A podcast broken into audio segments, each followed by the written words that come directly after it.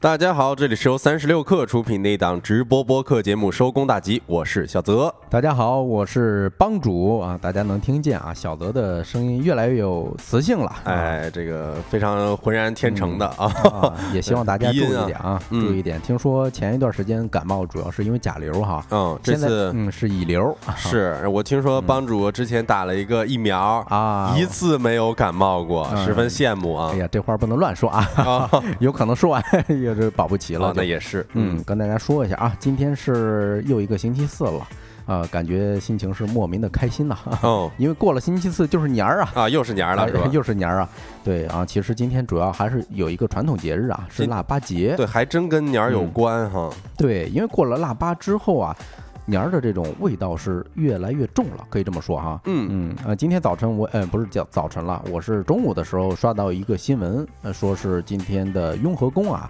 在给大家免费发放腊八粥。哦。哎，我当时特别想去来这么一碗。是，我也想，因为我觉得嗯感冒的时候喝粥还挺好的。啊，对，这个可是佛祖加持过的，对吧？是啊对咱肯定是有很好很好的这个帮助啊。，对，说不定嗯喝完之后，第二天身体立马就倍儿棒了啊。嗯那，顺带一提啊，问一下大家，吃的腊八粥是咸的还是甜的？因为今天早上啊，看到嗯社群里边有人分享说自己吃的腊八粥是咸的啊。我作为一个呃，哎，北方人，我应该也是吃甜的吧啊？哎，那我我看到那个消息的时候，异端啊，这是异端，异端 怎么能有咸的腊八粥呢？，是，嗯不过说起来咸的哈，咱们吃那个腊八蒜，嗯，它也能算是咸的一种吧？因为对，呃，你看啊，这个到腊八的时候，很多家庭都开始做腊八蒜了，就是嗯而且腊八蒜呢，它是那种绿色的，大家知不知道哎为什么会是绿色的哈哎？这个小泽可以科普一下，学这个专业出身的啊。啊，是 啥玩意儿都往我身上安是吧？对，确实我知道啊，了解过一些知识，就是蒜瓣儿呢从白色变成绿色啊，嗯是因为大蒜里边的蒜氨酸和一些酶与其他分子或者说是化合物发生了化学反应，那嗯形成了这种青绿色的环流醚化学结构，所以呢呃，腊八蒜啊也就从白色转变成为了咱们现在看到的这种青绿色了。啊，其实除了腊八蒜啊，我看有些地方还有这个吃腊八冰的习俗啊啊，冰是什么冰啊？啊，有一句话说：“来年成不成，先看腊八冰啊。”有时候就是呃，人们起个大早，敲下一块儿啊，第一块儿冻在泉边儿啊、河水边儿的这种冰，一口嘎巴嘎巴全吃下去。哦，据说也是一个消灾的这么一个仪式。哎嗯啊，这感觉像是那个二月二龙抬头去剪发那差不多呢。对，其实还有一个是，呃，在徽州啊，大家都知道徽州是有豆腐哈，嗯各种各样的豆腐小吃。莫非哎，有腊八豆腐哦，哈，呃，其实也就是说，把这个黄豆做成豆腐之后，切成这个小块儿，是吧？嗯然后抹点盐水儿，在冬天的太阳下慢慢发酵啊，就是晒一晒哎？啊。然后呢，哎，吃起来据说是又香又咸啊。这个我还真没吃过，哎，嗯到时候去徽州的时候可以去尝一尝，不过还得特定的时节是吧？哎是哎，我看咱们的很多老朋友都已经进入直播间了啊，那就正式进入今天的主题。在今天的节目当中呢，我们会跟大家一块儿来聊一聊品牌换 logo，哎呦，究竟是为了什么？啊，第二个话题呢，想跟大家最聊一聊最近的一个哎各种各样的热帖哈，就是在讲中产怎么就把钢琴还给卖了。哎，是。另外，在第三个话题当中，我们会跟大家聊一聊上海的韩国街人气高涨，莫非韩流又来了？最后呢，还有我们的经典栏目，今天吃点啥？那在正式开启这些话题之前呢，让我们用几分钟的时间进入今天的资讯罐头。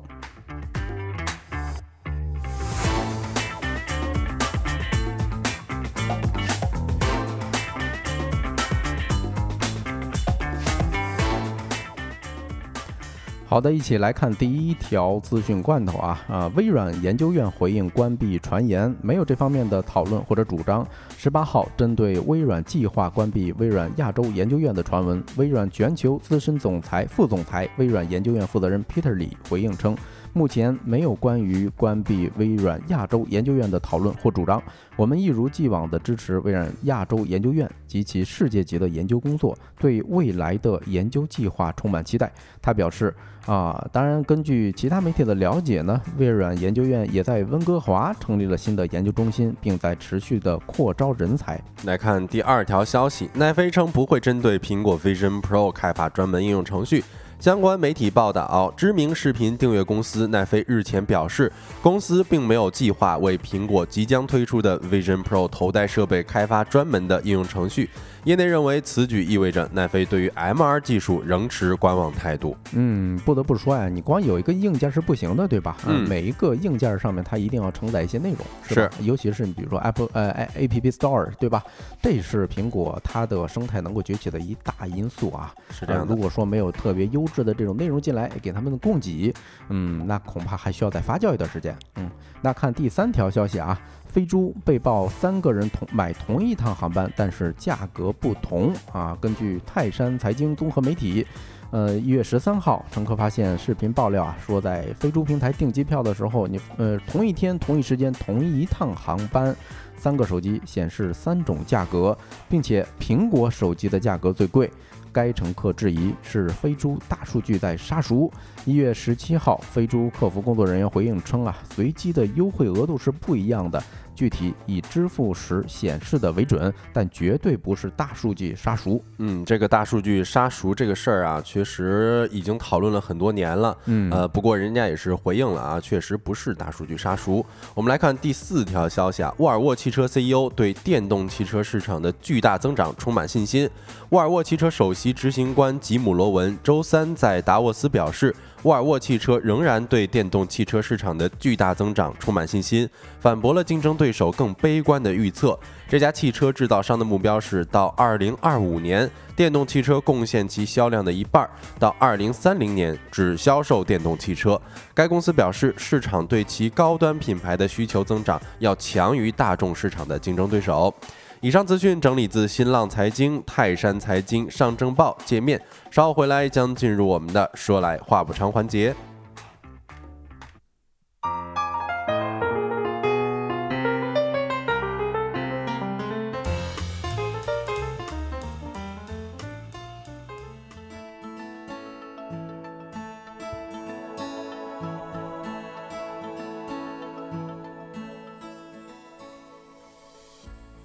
欢迎回来，来到我们的第一个环节啊，第一个话题跟大家聊一聊品牌换 logo 这件事儿啊。其实，在一月十六号的时候啊，嗯优酷也是官宣说这次要换 logo 啦。那这次的换 logo 的行动呢，也是登上了微博热一的位置。也不知道大家有没有注意到这次优酷 logo 的变化哈？哎呦，这个它还能上微博热一呢，哎啊，没有别的意思啊，只不过确实啊，这两年优酷，嗯嗯，这个原创的一些老牌视频平台，对，还有内容相对来说少了一些啊。是是是我用它的时候是比较少的，嗯，得说嗯实话。对，不过呢，这是时隔四年，优酷再次进行 logo 换新，从过去的红蓝配色改成了现在的蓝橙配色，也就是咱们公屏上的这张图片哈。啊，呃，根据优酷官方解释呢，蓝色代表品质蓝、生态蓝、科技蓝，而橙色则代表无限橙、活力橙、大地橙。那大家觉得，哎，是以前的好看还是现在的好看啊？啊，那我就直说吧，我哎觉得左边更习惯一点啊。哎，那 是嗯这个新的肯定还是会有一些不习惯的哈。嗯，而且相对来说，它元素简约了一点啊，比如嗯说它的这个呃英文字母优酷换成了中文优酷，是的，啊，嗯以前我总感觉它这个英文英文的名称啊，优酷是有点像学人家 YouTube 那啊种，那种感觉哈。哎，对，我记得，呃，之前啊，那个土豆好像跟优酷也是有一些这个渊源的哈。嗯，然后我也看到了很多网友说，哎呦，这次换成蓝橙配色，嗯，说优酷还是忘不了土豆视频，而且橙色还在下边说他哎。真的我哭死。哎，确实啊，这嗯两家公司原本呢，其实土豆的嗯体量是要大于优酷的啊啊，但是在关键的上市时期呢，因为呃创始人的一些家务事儿啊，嗯，呃，当时好像是打离婚官司啊，反正也错过了一个比较好的上市窗口吧。哎，哎，后来就是在资本的加持下呢，啊，优酷确实是以小吞大，也是在商业上是一个比较嗯、传奇的案例。嗯，是。不过也有网友认为啊，这次优酷换的 logo 还挺清新的。嗯不过这次这个优酷好像，呃，因为换这今天呃不是十六号的时候换 logo 呢，说是从零六年开始算上这次啊，优酷已经换了七次 logo 了，哦，说平均二点四年就要换一次 logo。嗯，那我们正好也是借此机会呢，可以讨论一下 logo 对于品牌啊，它到底意味着什么？嗯嗯，我看咱评论区有一个朋友在关注啊，说钢琴的话题讲了没有啊？钢琴是第二个话题的下一个话题，下一个话题啊。我们这个先讨论一下换 logo 这事儿啊。哎，那 logo 呢，其实作为企业接触消费者的第一张名片啊，可以说是品牌的一个门面担当了。就如果说品牌 logo 能够在形状、颜色等其他设计上让消费者眼前一亮，那其实就是成功的第一步了。哎，是对，其实呃，首先呢 logo 它具有一个高辨识度和可识别性，它算是品牌的视觉标识了。因为我之前听一个播客是钱静老师的会客厅，他邀请的日坛公园的小伙子聊了做播客这件事儿啊，当时就听到一个观点，我觉得耳目一新，就是说做播客你首先得要有一个显眼的 logo。哦，大概意思就是说，现在播客太多了，让人注意到你是非常重要的，所以播客 logo 就得鲜艳且显眼。哎，有点道理啊啊！另外，我觉得 logo 它本身是品牌形象非常重要的组成部分的哈。是啊，就是一个好的 logo，你可以传达非常嗯到位的这种品牌的价值观呐、个性啊，还有特点，是吧？对，引引发消费者对你的情感共鸣。那我们举个例子哈，比如说大家都知道耐克的 logo 长什么样啊？一个对勾嘛？哎，对啊。啊，你只要看见那一个勾，你可以把它理解成胜利的微笑啊，以及这个胜利的比个耶，是吧？是都可以。那你马上就能想到这这家运动品牌。对，运动品牌胜利还是非常重要的哈。对，那其实最后呢，你像 logo，其实也有利于提升用户信任和企业的专业形象嘛。就是一个精心设计的 logo，可以传达品牌的专业性、可靠性和稳定性啊，在潜在的客户当中建立一个信任和好感。那其实说到这儿啊，我也看到煎饼说最需要换 logo 的就是啊某家品牌的 logo 了哈。那为什么品牌它需要换 logo 啊？其实呢，首先有一点就是品牌风格的一个转变了。嗯，你看啊，这个呃管理者的更替是为品牌引入新的一个发展的思路，并且它的战略蓝图也可能会更换，所以呢，很多品牌 logo 也会因此啊改头换面。那最典型的例子，大家应该也有所知道啊，就是马斯克的 X 平台了啊。这个可以说是千差万别。你看过往的一些品牌换 logo 啊，多少跟上一代有延续。对，有点意思啊。对，比如说你小米是吧？那人家 logo 就是变圆了一点啊，但是至少至少能够看出来是小米。那太能看出来了。但是你说 X 啊，如果是一个哎呦新触网的这么一个网友啊啊，比如说他活他他太年轻了，他刚上网。他就以为，哎，这个平台以前就长这样，对他可能都不知道，他原来是小蓝鸟的形象哈。是对，你看啊，在去年的七月二十四号的时候呢，推特也是正在转型为 X 啊，说在当时呢，已经正式启用了 X 名称和 logo，说告别原有的推特名称和小蓝鸟的形象。那马斯克呢，是在二零二二年的十一月份啊，以四百四十亿美元的价格收购了 Twitter。当时他就表示说，想要将 Twitter 改造成为一个可以满足用户各种需求的平台，而 X 是他为这个愿景起的名字，意味着什么呢？意味着就是无限可能。嗯，说希望将 X 打造成为一个超级应用，提供各种服务和功能。嗯，而且它连整个品牌的调性啊，主色调啊，就是。直接变成了一个黑色底儿的，对吧？它看起来会更犀利，就特别像马斯克本人那种理中客的那种特性。哎，是说到颜色啊，你看，其实呃，logo 的刚才我们也讲了嘛，它是具有这个高辨识度和可识别性的嘛。你看，拿现在的外卖品牌举例啊。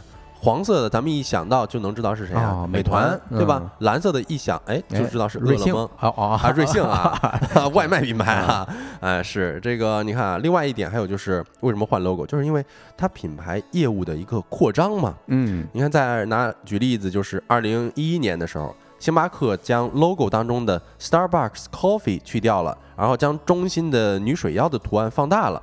那当时的星巴克呢，也算是正在扩张产品线，当时开始尝试推出冰激凌啊、星冰乐这些咖啡以外的新产品。所以 logo 的更替也映射了星巴克的一个战略的扩张与野心了。嗯，我看评论区居提供了一个新的角度啊，就关于为什么 Twitter 改为 X 啊，因为 X 等于信是吧？它不是要学微信吗？哦，来了个谐音梗是吧？这个意思啊，那应该 W X 哎，X 其实你拆分啊，也可以是两个打呃两个 V 的拼嘛，也算是 W X 了。哎，咱咱不能这硬解读哈，就是我们太懂马斯克了是吗？是是是，你看还有另外一个就是。拥抱大众的审美，就是美其名曰是品牌升级嘛。现在越来越多的品牌开始顺应时代了啊，用更换 logo 来迎合当下的审美。而当下审美其实是在不断的变化的嘛，再加上我们网络上的一个视听的习惯，其实现在的 logo 啊，逐渐趋化为一种简约化的设计了。嗯，就比如说越来越多的品牌就开始在 logo 设计上都采用一些化繁为简的方式，强调一个扁平化、简约化的造型。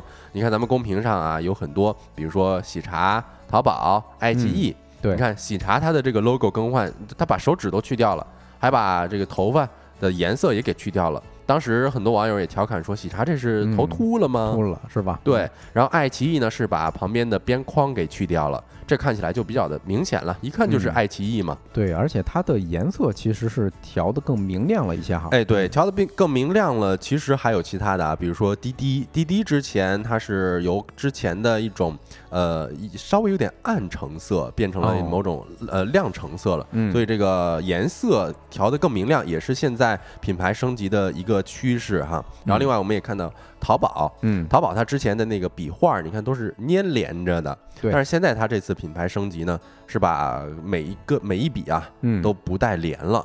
嗯，对你，你要是不不说哈，我猛这么一看，它的字体风格还是比较接近。对，感觉没区别是吧？没什么区别。但是你一讲吧，哎，好像是哎，就感觉看着更敞亮一点。对，看着就是把自己的 logo 更加简化了，看起来也是更加的舒服了哈。但是呢，现在在这么一个消费者注意力不断被信息啊碎片削弱的这么一个时代呢。呃，品牌标识的重要性也正在加速放大啊！一个品牌标识可能背后正在蕴含着一家品牌适应时代、展望未来的一个战略路径，或者呢，很有可能是一场精心策划的营销手段了。嗯，所以另外一个啊，这个品牌营销也是一个特别重要的点，就是更改细节引起关注。哎，是啊，你看咱们刚才提到了小米，对吧？二一年的时候，小米对自己品牌 logo 进行了换新哦啊，说那 logo 呢是由日本知名设计师原研哉操刀，耗时三年，斥资两百万啊。不过呢，与之前比起来啊，好像没太大差别。哎，确实啊，当时我我印象中，他这个新 logo 一发出来，大家就已经在网上就已经笑翻天了啊，就是你无非就是把老的 logo。从方的啊，整体上扁平的方的变成圆的嘛？哎，对啊，甚至有人都在同情说：“哎，雷军总，你是不是被骗了两百万啊？”是，刚才居也在调侃嘛，说优酷那值不值六百万？你看这次，呃，小米它品牌升级，说是两百万块钱，而且斥资这个耗时三年，然后这带来的效果就是大家觉得哎，好像没什么变化哈。然后呢，但是呢，更重要的事儿啊，就是在当时，其实这件事情引起了。非常多的热议啊，也登上了非常多次的热搜。对啊，微博相关的话题阅读量呢，也是将近三点五亿。嗯，所以你如果从营销的角度看，两百万就能获得如此规模的流量。那特别值了，物超所值嘛。哎，是啊，你要是从这个角度，确实能算过来账啊。很多人就算花这些钱，你不一定能上榜一。那肯定啊，嗯，是。然后另外一点，还有就是改头换面，这算是一某种品牌公关了。嗯，你看早些年，其实咱们市场上是非常流行某种日系的风格。哦，对啊，像什么呃奈呃元气森林是吧？对啊，奈雪茶呀，奈雪的茶，这些品牌可能都把自己的一个呃包装，你比如说那个元气森林的气字儿，它在下面写一个叉儿。然后奈雪的茶，他不说的茶，嗯，他说 no 茶，对吧？哦，那个字念孬啊啊，no 不是孬啊，他真孬啊？不是河南话啊？对对对，他这个把自己包装成了一个伪日系的品牌，但是呢，近年来咱们中国文化越来越自信了，对不对？而且中国制造已经成为了一个新的流行了。嗯，那在此背景之下呢，你看啊，奈雪的茶它的新的 logo 啊，就摒弃了一个日式的风格，将奈雪 no 茶变成了奈雪的茶。啊，边上的英文呢也换成了奈雪的中文拼音，所以展现出来了一种中国品牌的文化自信了。哎，就是早该这么干了啊！说实话，是是是，嗯，早已经过了呃所谓的崇洋媚外的那种时时代了。当然了，中国的就是最强的嘛。那其实总的来说啊，一个亮眼的 logo 图标，它对于品牌而言，不仅仅能够让宣传和推广更加的有效。更能够激发和巩固品牌在大众心中的深刻印记，呃，能够给消费者留下更深的印象。所以呢，不论说这些品牌 logo 怎么改啊，能够让消费者记住的 logo 就是好 logo 嘛。这个不管是黑猫还是白猫，能抓住耗子的就是好猫。那我们这个话题呢，就跟大家聊到这里。下一个话题，跟大家聊一聊破碎类的钢琴梦。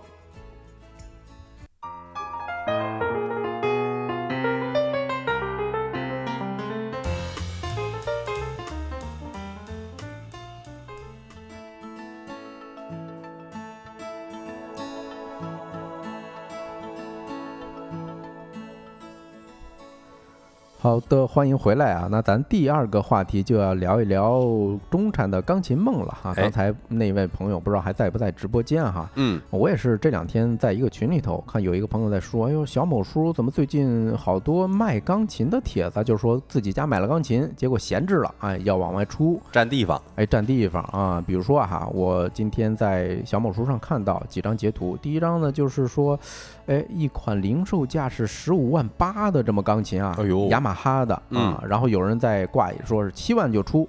啊，是什么对超值啊？对折打，对。另外呢，还有一些人晒的这个照片呢，是某海鲜市场 APP 的啊，就是嗯二手、二手交易平台也有类似的帖子啊。而且呢，他们在呃为了顺利卖出去钢琴啊，还经常整活儿啊，整的活儿都还一样，说什么哎呀，我家孩子死活不肯学啊，为了维护母女关系啊或者母子关系，我现在忍痛割肉啊。嗯，嗯要么说跟男朋友分手了，家里边哎有个钢琴。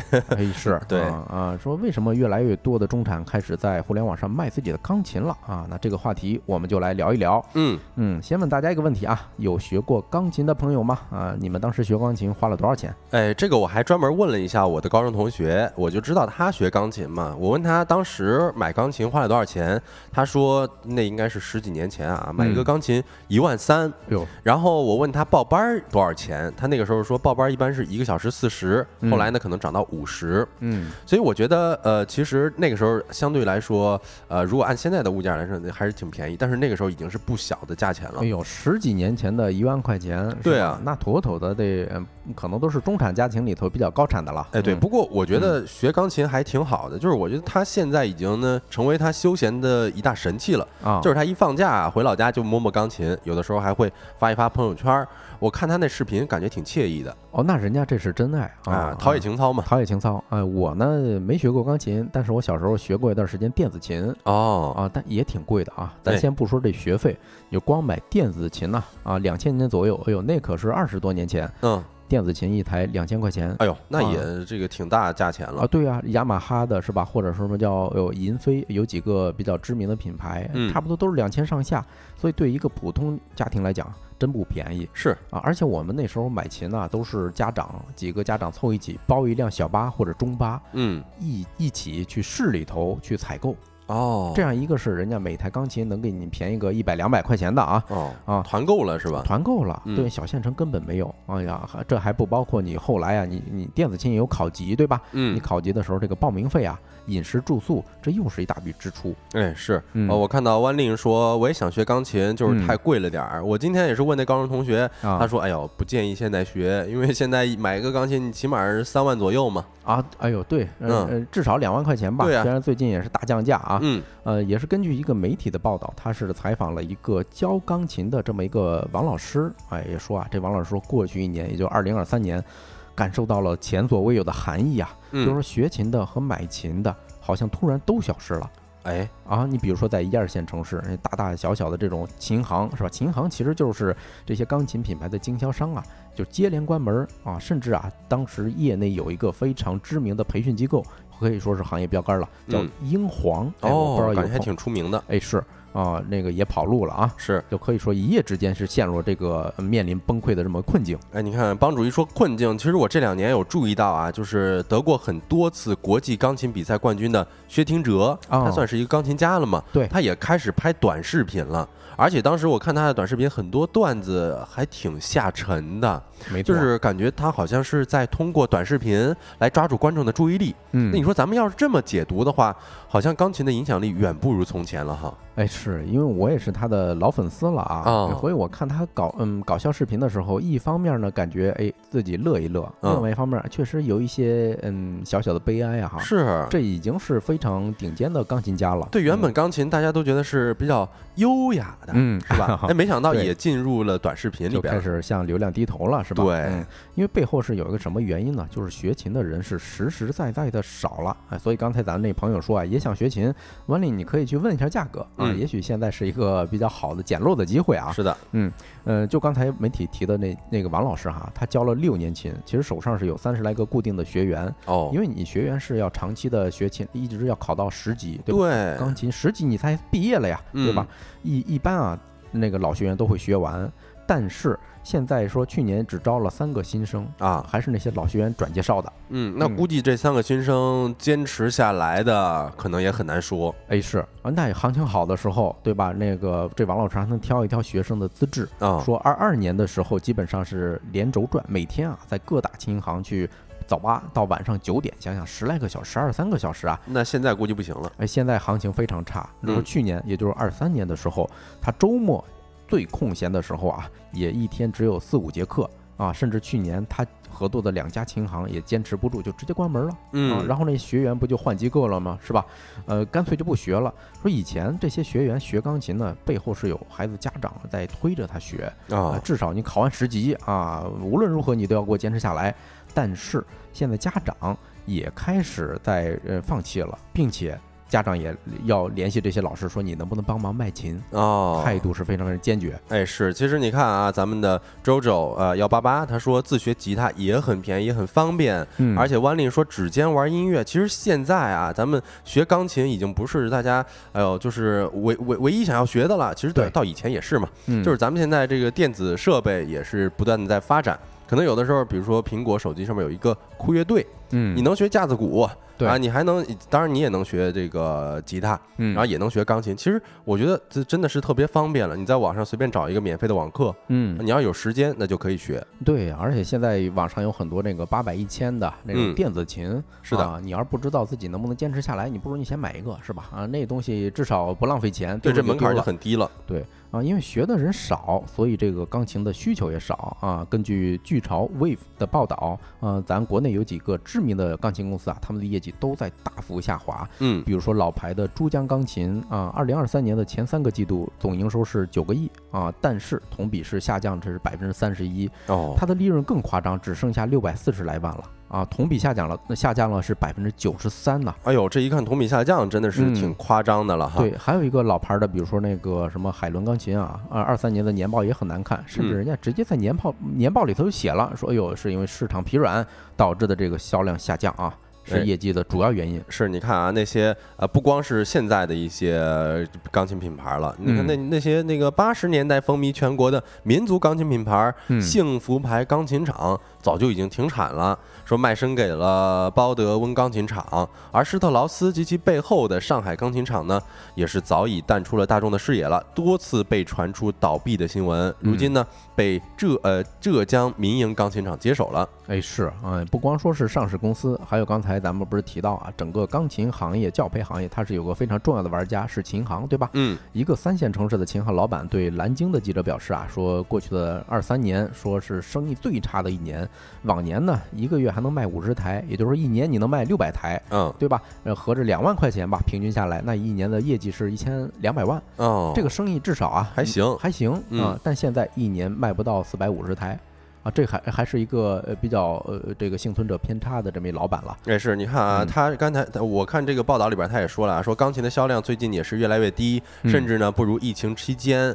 哎，其实我觉得疫情期间卖钢琴感觉要比现在卖的要好一些。对，因为在家也没事儿。对，在家没事儿干，咱真的不如说自己真的买一个钢琴来好好学一学呢。嗯，对，而且这种情况啊。短时间内很难好转啊！根据琴行经营报的一个综合数据统计，说琴行你这个行业未来至少需要三到五年，嗯，才能把过去十来年的这种产能消耗完。哎呦啊，其实这你看吧，这也是说不是从近两年开始的这个趋势啊，从过去好一段时间已经有这种趋势在发展了。对对，那咱们怎么看呢？就是说中产要抛弃钢琴这件事儿，嗯，我觉得首先一点啊。说明钢琴大量的这种钢琴市场需求是一个伪需求。嗯，因为其实啊，帮主刚才说这那个小的时候家长都催需要学一门乐器嘛。其实我小时候也是，我小时候学那个葫芦丝。嗯，呃，然后我觉得小的时候大家都有一种印象，就是可能说学乐器啊啊有可能考试会加分儿。哎，对啊，但是呃，好像从二零一八年以来，你看像国产钢琴的这个销量开始明显下滑，就是那一年啊，国内就取消了艺术特长生中考加分的政策了。哎，是啊，就是。根据嗯巨潮的这个报道哈，说一八年之前，咱们的音乐教培行业就已经到了八百五十二亿的这么一个规模了哦。但是其中音乐考级呃这个产业规模是七百八十三亿，也就是说大家学这个啊都是为了考级的啊。你考级是为了什么呢？就是为了升学呗，对吧？嗯加分儿呗，嗯，就就像小子刚才提了那么一嘴啊，其实我小时候学那个电子琴，明显我就是属于那种没有天赋的、啊。嗯你说学到现在我都不认这个五线谱，那这有点儿太啊没天赋了。啊也也也就是说，当时说，哎，听说可能会中考加分儿啊嗯，所以才学这个东西的。是，嗯，啊，我我看 Sego 说葫芦丝还用学，那肯定是用学的，这是咱们中国传统的乐器啊。那个月光下的凤尾竹老好听了，虽然只是一个啊三级的音乐哈，哎，这不过我一听这个 Cycle 说葫芦丝还用学，莫非你们河南老铁这传统手到擒来啊啊，真是嗯啊。说到底啊，就是钢琴嗯被抛弃这件事儿，就是一个算术题，或者说是一个投入产出的问题啊。嗯因为在去年的这个年终报里头啊，珠江钢琴就说，钢琴行业的消费啊，非常容易受消费环境啊、居民可支配收入啊，以及消费信心的影响，对吧？未来的乐器行业消费市场需求是逐渐放缓的。嗯而且有一家这个连锁机构的，就是琴行的创始人也表示啊，说你学乐器这事儿本身就有门槛儿，钢琴是尤其要高啊！你不光说你要买这琴，对吧？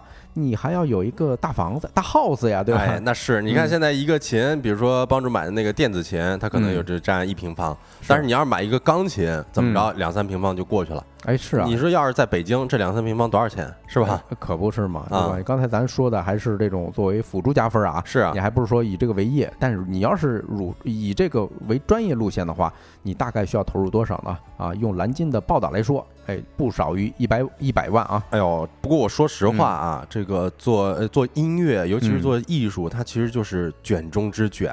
哎，是我之前有看过一个动漫叫《四月是你的谎言》，其实那里嗯边男主角是学钢琴的嘛，但是嗯我们可以从他学钢琴的这个路线啊，就可以知道，在这期间你要成为顶尖的大师，会淘汰一大批一大批的人。对如果说你没有天赋，那这钱是不是就就是咱没有办法就成为顶尖的大师了？对呀、你嗯你想一想啊，咱上一个所谓的钢琴大师，无非就是郎朗啊，嗯还有一个李某迪是吧？啊这个后者还给翻车了哎，啊。然后最近兴起的就是，哎呦，在短视频上的薛听哲老师了。对啊没没有几个人的名字哈。是的，嗯，刚才咱们说这个到底要花费多少呢？你要入门的话，你就得四五年时间，对吧？对，先要激发一下你的潜力，嗯这学费大几万就出去了。你要学到中期呢，你大概是需要十年的时间；要步入真正的这种专业领域啊，至少需要二十年时间。对，而且这期间你如果真的想要学好啊，那嗯大多数也会要选择出国留学的。哎，没错啊，，毕竟最好的钢琴教育其实也是在西方国家嘛。嗯，那如果说咱们算上出国的费用，衣食住行，嗯那肯定远远不止一百万了。啊，不仅最好的钢琴教育啊，还有最好的钢琴，是吧？哎也是老外生产的，是的，那都简直都是奢侈品。嗯，啊，另外一个孩子的这种天赋啊，他是非常非常稀缺的，不是说你有钱就能激发出来，对吧？你就比如说很多家长跟孩子呃斗智斗勇，结果弄个五线谱都不明白，这跟我这是典型的嘛。嗯，另外一个就是刚才小泽也提了，说如果你要是在一线城市，你用一钢琴占个两三平米，对吧？这个可比你买一台钢琴的钱贵了海了去了。哎，是的，嗯成为一个负资产了哈。对，所以未来啊可能会出现一个两极分化的这么一个趋势。嗯呃，首先就是强者恒强，咱们说的这个钢琴生产商哈，嗯，比如说刚才我们提到了一个国外的品牌，是一百七十年历史的施坦威钢琴哈，它生产的这种历史的钢琴平均售价是多少呢？六万到三十四万美元，哎呦啊，那这是因为人家质量有保证，质量有保证。老牌了。对，本身呢，这种在国外的时候瞄准的就是少数的人的市场嘛，精英市场。对，而且嗯有分析师认为啊，他说，就像奢侈品越贵越有人买，嗯像施坦威这种高超高端的钢琴啊，未来也许会通过涨价来确保销量和利润增长。对，说施坦威他也直言呢，将会为更多私人客户定制，而非嗯与机构合作。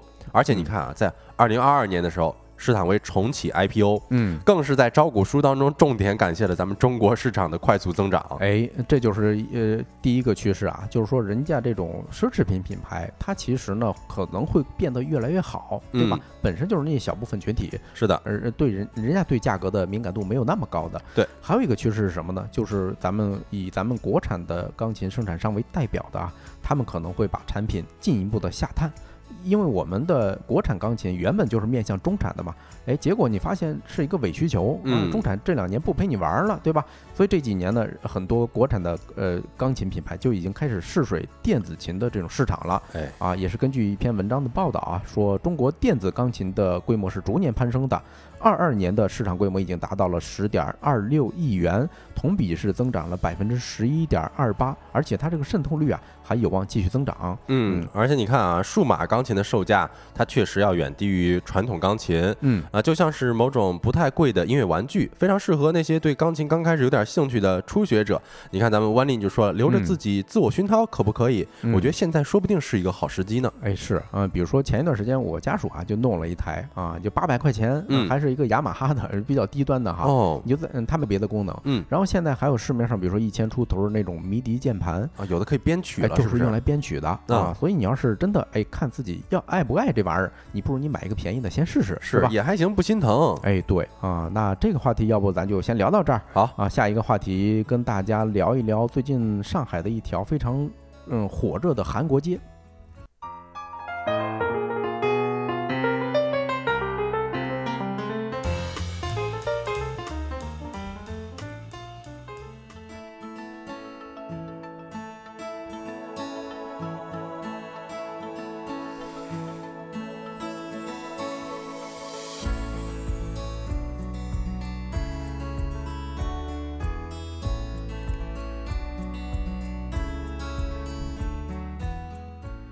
欢迎回来啊！我看 Cycle 又在秀他的财力，说拼搏百天，我要买一台施坦威三角。你一百天能买一台这个施坦威的三角？老祥，到时候咱那个 捆命见啊。对，这个带一带是吧？带一带，带一带，。带一带。嗯，最近呢，有一条嗯网红街道，上海的一条网红的韩国街啊嗯翻红了。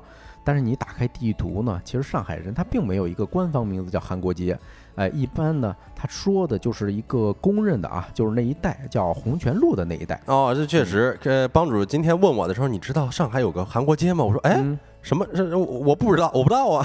是啊，嗯那个日升日落也说啊，北京也有韩国城，确实啊，这个韩国的对呃呃跟中韩两国的这种经济啊，还有文化的交往，其实已经是非常深了。刚才嗯我也是啊，不整理不知道，也是找这选题的时候吓一跳哈。哎，真是，嗯、韩上海的韩国街，说实话已经有十来年的历史了。嗯，也不是一个新鲜事，只不过最近它才翻红的啊。咱们群里头就就有一些听友去去过啊，比如说听友王小明就说，哎，那不就是一个大夜市嘛？嗯，是吧？还看见过一些个打枪的这种小游戏，是，我也嗯看网上评论，有人说这就是低配版的韩国首尔。哎，没错嗯啊，但是那边儿其实没有戳着一个牌坊啊，上面写着类似于咱们在海外的那种唐人街似的啊。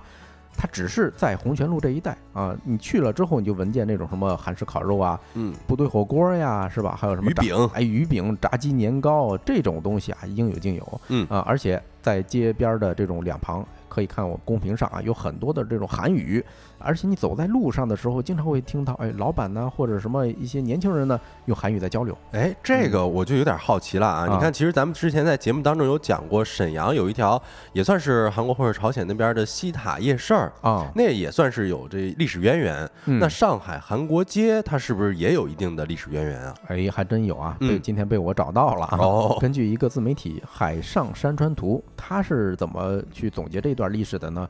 呃，说红泉路的韩国街的兴起和发展呢，和当年闵行区的虹桥镇改革，呃，以及招商引资。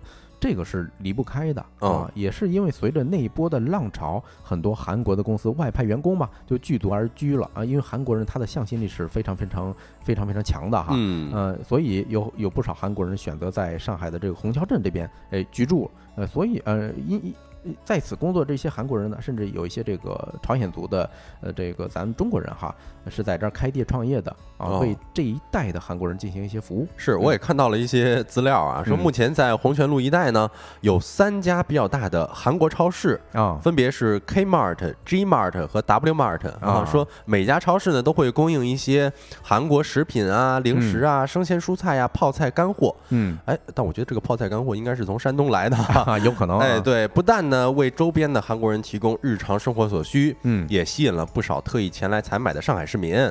对啊，你看日升日落说一九八八同款冲啊，确实那个地方就是刚才小泽提到的三家大超市哈，哎，像一九八八里头，请回答一九八八这部剧里头啊，嗯什么德善的狗焕，他们经常不是在阿德家煮那个泡菜拉面嘛？哎，是啊，还有呃善宇的他的小妹妹啊珍珠喝那个香蕉牛奶，特别经典。哎，在这这些超市你都能找到，嗯，而且在这一带据说啊常住着上万名的韩国人，哦，你你一到那地方就一下子就好像穿越到了韩国的明洞啊嗯，那一带。啊，嗯比如说啊，景亭天地生活广场，人家还打造了一个首尔夜市。就是咱公屏上这个啊，就是现在很多年轻人去那儿打卡啊，什么前庭是沿街集市，主打一些甜品啊、咖啡啊等等这种轻食，对吧？然后位于这种户外后院的这个首尔夜市呢，主打的就是那种韩式的大排档，或者说是夜排档啊。然后在商场后院还能看到很多塑料帐篷或者说是集装箱，哎，既有餐厅啊，还有小吃摊儿啊，还有小朋友们玩的这种游戏机。嗯，你看这时候我就觉得它它火呀，是不是没有理由的？对，因为它是有那些可以提供给咱们一些拍照的需求。嗯你看，就很多网友就说，哎，这好像就一下子穿越到了韩国街头了。嗯，呃，包括之前那个西塔夜市火，也我感觉也是这么个原因哈。对啊，其实他们火的时候啊，基本上是在两千年左右嗯啊，也是根据当时来这儿创业，到现在还留在上海那条街的啊一个老板，他说那时候呢，韩国文化也是随着韩剧哎风靡全球了。啊，对吧？那也你想想，咱们大量的韩剧都是在两千年左右出现的，差不多是哎真差不多。对，所以嗯，他们很多人来这儿创业嘛，啊、然后尤其是在这条街呢，创业一开始方向都是什么？呃，品牌折扣店嗯啊，然后呢，这一带这虹桥镇它聚集的韩国人是格外多，所以更好的这这个融入中国啊，然后也给当时的小老板们啊更多的理解还有帮助。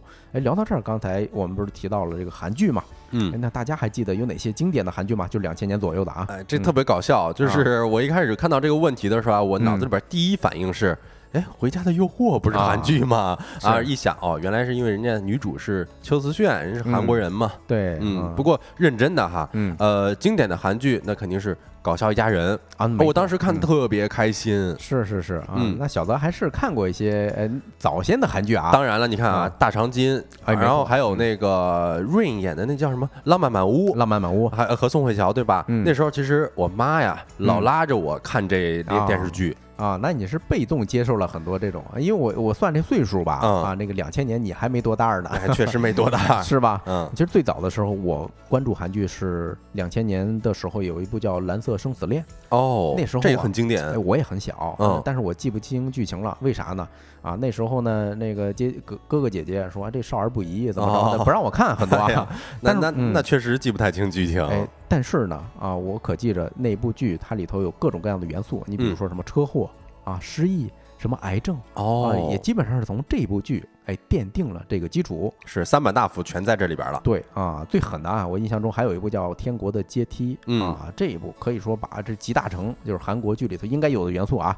比如说它这个剧情就是说一个恶毒的继母啊，然后呢还有什么失忆呀、还有四角恋啊，哎，还有什么不治之症啊等等，全都给上演了。OK，我今天晚上我就看看这到底有多狗血。啊，对 啊嗯，咱刚才扯那么些哈，嗯那为什么上海的这个韩国人首先去的是虹桥，嗯对吧？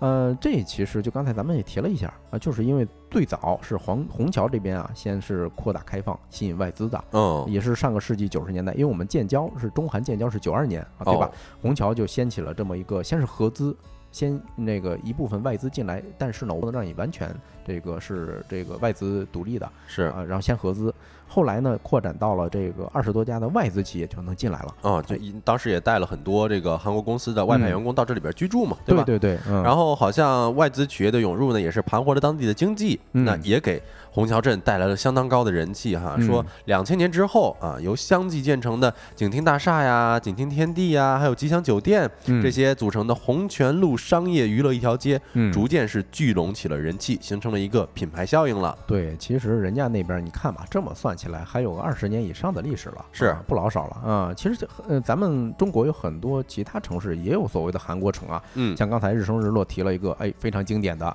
北京的望京，哎呀，对吧？呃，之前我们在节目中说啊，如果有外地朋友你到北京，你想吃地道的韩餐，你可以去望京地区，一般你都不会踩雷。啊嗯是，嗯，它它是怎么兴起的呢？呃，这还是一个呃中介小哥给我普及的。嗯因为他九二呃差不多是九十年代来的北京啊，那时候啊，望京一带是鸟不拉屎儿，哦，其实很荒凉的。但是从九二年建交之后，就越来越多的韩国人选择住在了望京啊。为什么呢？九七年不是有一个金融危机嘛？嗯韩国的货币贬值的是非常非常严重，通货膨胀。哦，哎所以来中国是吧？哎，来中国有一些嗯企业是有条件的呀，因为他在中国已经投资建厂了，对吧？哦，就跟着就来中国了。明白，这个嗯确实啊，我之前在望京吃饭的时候，呃，到一个饭馆里边就能听到很多人在说韩语，应该就是是韩国人了哈。对啊，据说啊，外资多到什么程度呢？就是韩企大差不多是占外资的一半儿啊嗯，因为这边望京的外企大概是占所有入驻企业的百分之七十，其中呢韩国企业就占了将近一半儿啊。哦啊，另外一个，咱如果是翻北京地图的话，望京所处的这个位置啊，是北京的东四环嗯啊，它其实是离韩国的大使馆是比较近的啊，哦在三环嘛啊，然后地理位置它也很便利。呃，怎么个说法呢？其实一九五八年这个首都机场就已经建设成功了，嗯，它离机场比较近哦是啊，交通也会直达是吧？啊，然对啊，后嗯，好像北京这边学校也比较多，就是在望京这边说每年尤其多，对，嗯每年过来上学啊、旅游啊、工作的韩国人呢，大多会选择韩国人扎堆的望嗯京区域了。对，什么望京新园儿，什么望京西园儿，那时候都是，哎您看进去之后就是筒子楼，哎，就是当时的员工宿舍，哦，只不过现在房价已经涨上天了啊，那确实，对，呃大赚一笔啊，人家拿着很多拿着养老金就回韩国了啊。嗯，除了嗯山，呃除了这个北京的望京啊，山东其实这个地方也非常多的韩国人。哦，对，因为嗯因因为它那个青岛啊，嗯离韩国特别近嘛。对你看坐嗯飞机一个小时不到啊，就能到韩国。嗯而且青岛环境又很好，又是一个海滨城市，嗯韩国人就非常喜欢在青岛投资和做生意。嗯呃，不少去青岛旅游的游客呢，就会发现，哎，青岛好像有的地方跟韩国还挺相似的。哎，没错啊，看嗯小小子刚才说啊，韩国人喜欢在青岛投资，对吧？嗯据说两个两边的贸易，就是青岛跟韩国的贸易，嗯，加每年是七八十亿美元哎呦，啊，是非常非常大的一个数字了。嗯确实。另外，威海也有两三万的韩国人常住，嗯，因为这个城市其实是离韩国最近的啊。是的，是的嗯，物理距离最近嗯啊。除此之外，还有什么广州啊、深圳啊等等。当时我在广东读书，然后我的导师就跟我说啊，哎是因为人家韩国人特别善于搞旅游资源、旅游投资，哦，所以那边啊，他这个韩国人也比较多啊。是帮主一说这个旅游业投资啊，咱们之前节目里面也有讲过，说张家界是韩国人的精神故乡。嗯，这个好像就是因为韩国人好像在广州呃待久了，发现那边的旅游资源基本上都被开发完了嘛，是后来来到张家界说，哎呦。我喜欢攀登，我喜欢爬山，嗯那咱们就在张家界多搞一搞这个旅游的资源，所以很多韩国人都会来张家界旅游。对啊，刚才咱也说啊，一总结才吓一跳，哎原来中韩两国的经济文化交流是这么这么多的。嗯，嗯、那有一个声音最近也在出现啊，就是说年轻人打卡网红啊，就是韩国街这种网红街道，是不是韩流再起的这种标志？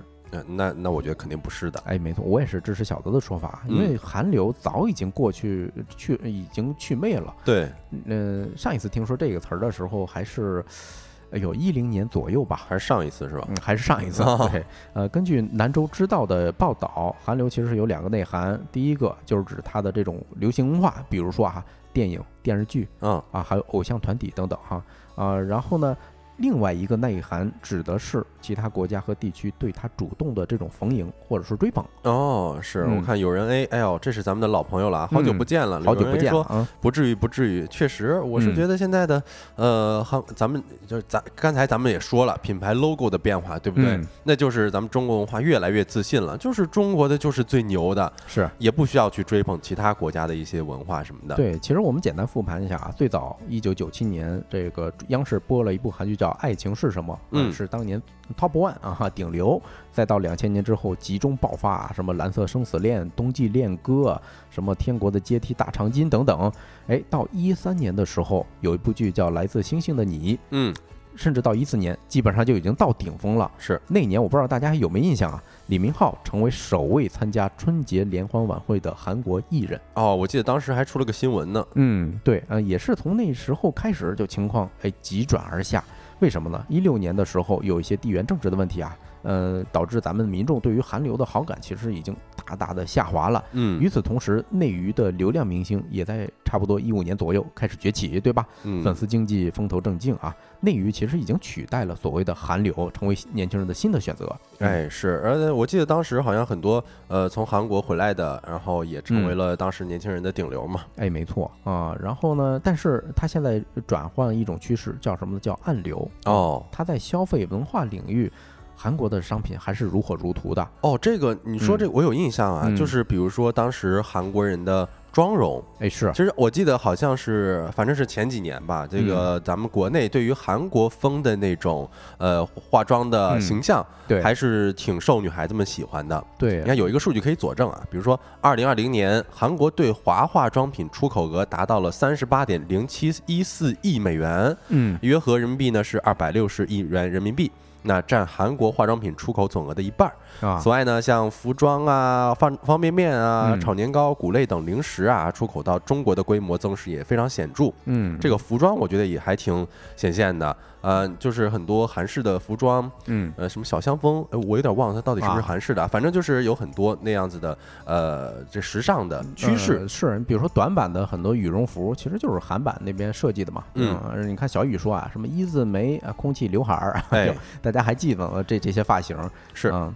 呃，不过呢，我们说了半天，咱们可以借鉴的是，嗯，韩流他们所谓的这种文化立国的思路，就是它嗯确实是对于商业的打开是呃起了一个非常牛的一个榜样作用哈。是的啊，这个是值得我们借鉴的啊。那至少人家韩国影视文化作品啊，这几年在国际上的影响力肯定是远超我们的，呃这个我们得扪心自问啊。这个确实嗯要夸一夸人家哈。嗯，确实有很多拿的能拿得出手的作品，对啊。赛狗说这个韩国姑娘倒是又漂又漂亮又温柔的你，看看 赛狗一天天关注的是吧？嗯，对这个，反正也有韩国人做过统计，嗯啊这个在人家的文化产业当中啊，每一百块钱、一百美元的输出，就会带来四百多美元的产业拉动。嗯是啊比如刚才我们提到的《来自星星的你》啊，它成功之后啊，就带动了什么服装啊、化妆品呐、还有首饰、手机等等韩国产品的这种大量的出口。对，嗯你看那个《寄生虫》嗯，也是拿下了奥斯卡最佳影片嘛。对，然后之前的《鱿鱼游戏》是吧？嗯，你你别说，就光在韩国了，都是席卷全球了。哎是，感觉那股风，我我之前是真没见过，嗯有任何一部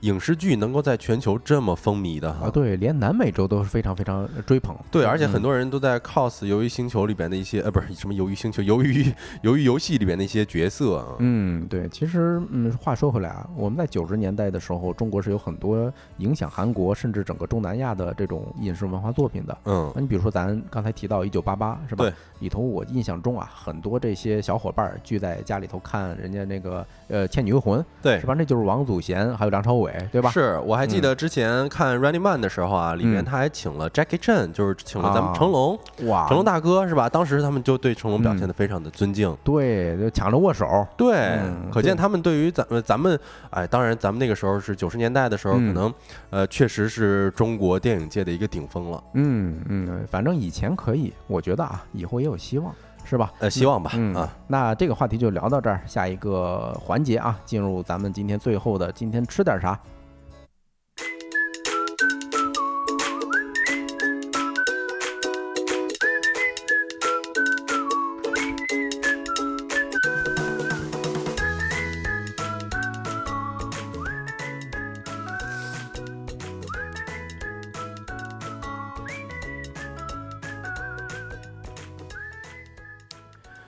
回来了啊！来，我们今天吃饭了啊！今天吃点啥？今天吃一个，呃，我问帮主，帮主没吃过，是嗯猫耳朵，不知道大家吃没吃过啊？哎，没吃过，我肯定听过啊啊啊，这个特典型的山西面食啊。对，山西面食，嗯猫耳朵呢是一种在山西或陕西等地流行的特色传统面食了。嗯，山西人呢称是碾疙瘩啊，啊或者说是碾坨坨等，而陕西人呢称之为是麻食。嗯，麻食这个说法是很很听说的很多的啊，地道是吧很地道。嗯对，对对，哦，Saigo 这也吃过，对，这个 Saigo 咱们河南老乡嘛，河南人也经常吃这个。然后猫耳朵呢，其实也是起源于中国的北方地区，嗯，准确的说呢是山西省中北部。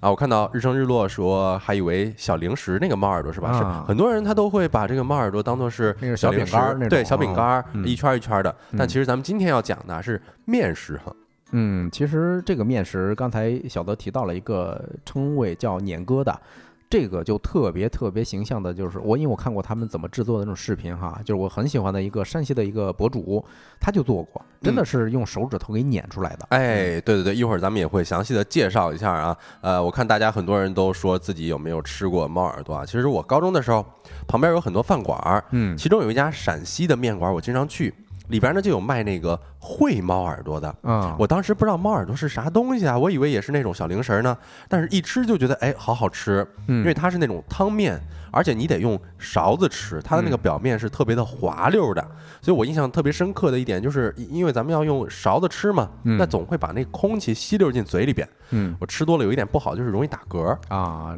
原来是那个时候落下的病根儿是吧？这小子经常会时不时的呃主要是饿了是吧？啊要么这个流口水，要么，是吧？但而跟大家形容一下这个味道哈，或者说口感吧。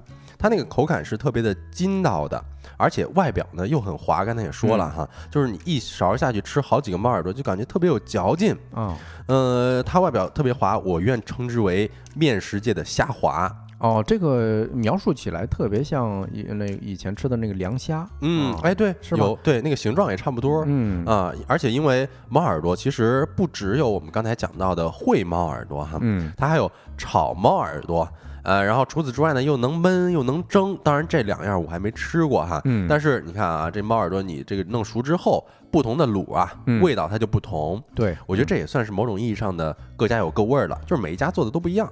哎是啊，尤其是你看猫耳朵，它碾出来，呃它至少啊本质上它的这种口感都是很筋道的对啊，它是做法。对，而且你看啊，咱们看它这个形状啊，我觉得可能有些人对西餐可能比较熟悉，嗯有那种贝壳形状的通心粉，哦其实它形状差不多，一但有人段一段的哎，嗯对，有人呢就说它是马可波罗在中国学会了捏猫耳朵，回去以后仿制的，哎呦，这马可波罗这学了不少东西回去啊。是啊，带走不少东西呢。那披萨不就是打卤囊嘛，是吧？对对对对对，你看啊，这个猫耳朵是什么？呃，形状是怎么做出来的？然后嗯马小猫也说这也太小了，折猫耳吗？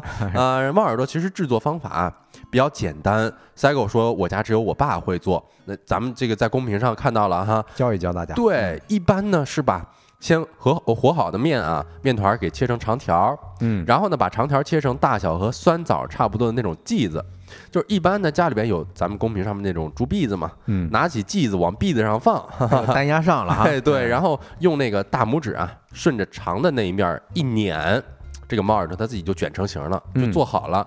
而且它外边啊还有带有那个篦子上面那棱儿，嗯，就特别简单，也特别神奇。对它这个形状啊，卷起来确实特别像马小猫说的，就是嗯像折耳猫的那种耳朵。哎，啊，折耳猫，对，塌塌下来的那种啊。是你看啊，为什么要叫猫耳朵？这其实也有渊源的，我给大家细细的说来哈。你看嗯猫耳朵的由来呢，据说是有与乾隆皇帝有关。哎呦，哎，其中有一天乾隆啊微服私访是吧？他怎么老微服私访？哎呀，这主要是想吃，我感觉啊，嗯打扮成客商和他的这个内侍坐船游览西湖，呃，突然呢下起了暴雨，呃，撑船的老人就赶紧呢把船摇到了一个桥洞底下。那天好像乾隆皇帝呃这个没穿太多衣服哈，嗯就冻得直哆嗦，而呃这个天气又冷，肚子又饿起来了，他就吩咐说让船家弄点吃的，呃，但是船上东西不多，只有面粉。然后撑船的老人的孙女呢，嗯灵机一动，哎，咱不如给这乾隆做点面疙瘩吃吧？你就拿这东西应付他。就是糊弄糊弄 皇对。对对，嗯，然后小姑娘呢找来船上新鲜的大虾，用来做面汤。然后呢，她就用手指啊，就用咱们刚才介绍的那种方式啊，就把面团碾成薄片儿，嗯很迅速的就做完了一面一碗面疙瘩。嗯，然后乾隆就见这饭特别的奇特，哎，怎么全是这卷曲的面片儿啊？有一种别样的美感 哈。然后他吃了起来，说这个时候啊，这个小猫呃小姑娘就抱着心爱的猫咪进了船舱。乾隆问这面叫什么名字，小姑娘一时就想不出来，我糊弄你呢，我怎么想啊，是吧？我没办法应声响。然后说看到自己猫咪的耳朵，灵机一动，说叫猫耳朵。所以呢，这个猫耳朵的嗯由来啊，就叫呃，就就就由此诞生了。啊，你这个说法其实是呃，传说自这个西湖，也就是说南方是吧？哎，对，不过这个呃更早之前，其实猫耳朵就有所展现了。嗯你看，比如说元代的时候啊，骑马射猎者呀、骑马射猎者，嗯他是把猫耳朵当做收获之后的一顿大餐来吃的，称为马起。说这道菜还进入了御宴当中，而山西太原呢，也将这个呃这这这这玩意儿叫做麻食，嗯应该是由马起的谐音传下来的嘛，所以猫耳朵在元代的时候就开始流行发展了。而在明清的时候呢，这个呢就在山西的民间普遍食用了，并且传到呃陕、冀、嗯鲁、豫乃至江南一带了。啊，所以咱们刚才说到猫耳朵到底是怎么来的，可能也是这么一个渊源了。啊，那就接上了是吧？嗯是，那咱们今天的节目就到这里边吧。呃，如果呢各位有任何的话题想要投稿，或者说是想要了解的一些事情啊，都可以通过微信搜索“收工大吉小助手”的拼音首字母来添加我们的小助手，我们呢会拉你进我们的亲友群的。嗯，太阳下山了，你什么都没错过。我是帮主，我是小泽，明天的同一时间呢，期待跟各位再次见面，祝大家收工大吉，拜拜。